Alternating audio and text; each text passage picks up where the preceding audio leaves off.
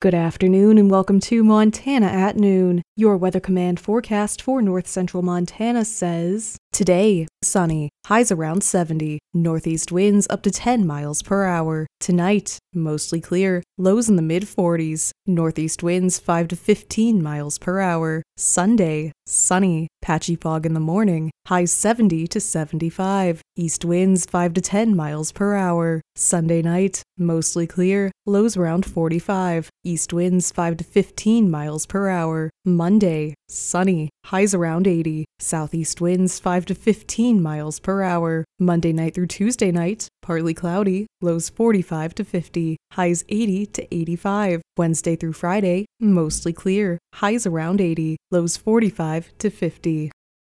Here are today's news headlines. Today, 4 H is holding the Montana 4 H Working Ranch Horse Show at the 406 Arena in Vaughn. Lisa Jasson, 4 H volunteer and member of the Montana State 4 H Horse Committee, talks about the event.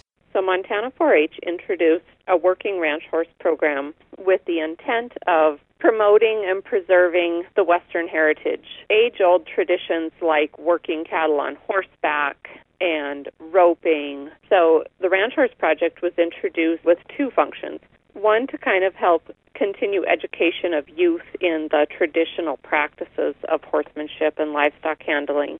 And second, to provide another project opportunity for the kids who were using horses and interested in horses, but really not interested in the traditional horse showing style like the AQHA style horse shows. She also talks about what happens during the event. At our state finals event, we invite kids from all over the state to come together and have fun and compete against each other. In the Working Ranch Horse Project, they will be competing in sorting cattle, roping, both heading and heeling, riding a pattern, and they take a knowledge test. So all of the kids who come to compete in those five competitions, and they are divided out by ability level. Then we have a second day of competition on Sunday, which we call a versatility ranch horse competition. That is an open show styled after AQHA and Stock Horse of Texas, their programs of VRH or versatility ranch horse, and the competitions for those days include reining, ranch riding, ranch trail, and working cow horse. Jasson also talks about why traditional ranching skills are being lost. I think as a lot of ranches have gotten smaller and the traditional skills like being a real horseman haven't been handed down through the generations. It's partly because of more availability of automated things. Maybe we have better corrals now. We have ATVs and dirt bikes that are just very quick and convenient. But our youth aren't necessarily being taught the horse and cattle handling practices that maybe their parents or especially their grandparents relied upon. Just with technology and, and changing of times, we're losing some of those practices. During the Hill County Board of Commissioners meeting on September 7th, the board approved of three items. These items were a resolution to fix the salaries of current office holders for fiscal year July 1, 2023 to June 30, 2024. The board also approved the adoption of the final budget and appropriations for county funds for fiscal year July 1, 2023 to June 30, 2024, and authorized the submission of an application to the Montana Department of Commerce through the Montana Coal Endowment Program for Financial Assistance. A contract for Northern Engineering and Consulting Incorporated was tabled during the meeting since commissioners had not been able to read over it properly to make an informed decision. Hoot owl fishing restrictions have been lifted on all sections of the Madison River and Sun River. These will be the last of the fishing restrictions that are still in effect in Montana. Hoot owl fishing restrictions prohibit fishing each day between 2 p.m. and midnight and are implemented based on several considerations such as stream flow, water temperatures, angling pressure, and other angling restrictions in the area. For current information on restrictions and closures, visit the link in the story at highlinetoday.com. The Montana Lottery has awarded $102,667 in high tier prizes since August 28th. The high tier winners are a Great Falls resident who won $26,896 playing Shake a Day on August 31st, a Bozeman winner who played Win It All and won $12,000 on August 28th, an Anaconda winner playing Skyline Crossword who claimed a prize of $12,000 on August 28th, a Great Falls winner who received $12,000 for playing Star Spangled Crossword on August 28th, a Fresno, California winner who played nothing but cash and won $10,000 on August 31st, and a Great Falls resident who played Big Sky Bonus and claimed $7,120 on September 1st. Montana Fish, Wildlife and Parks is seeking a current high school student to fill a two year term on the Future Fisheries Citizen Review Panel. The 14 member Citizen Review Panel meets twice a year to review proposals and recommend projects to the Fish and Wildlife Commission for funding. Review panel members are appointed by the governor or his representative and must represent a variety of interests. The commitment includes biannual proposal review and meeting attendance in mid June and mid December. This is a volunteer position, but travel and per diem is provided. For more information, contact Michelle McGree at 406 444 2432 or at FWPFFIP at MT.gov.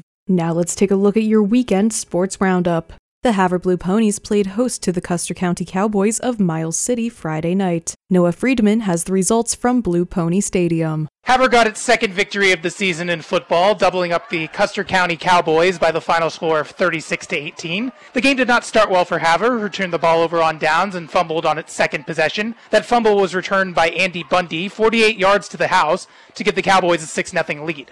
Havre didn't panic and ended up answering on a 14 play drive that took them 64 yards down the field.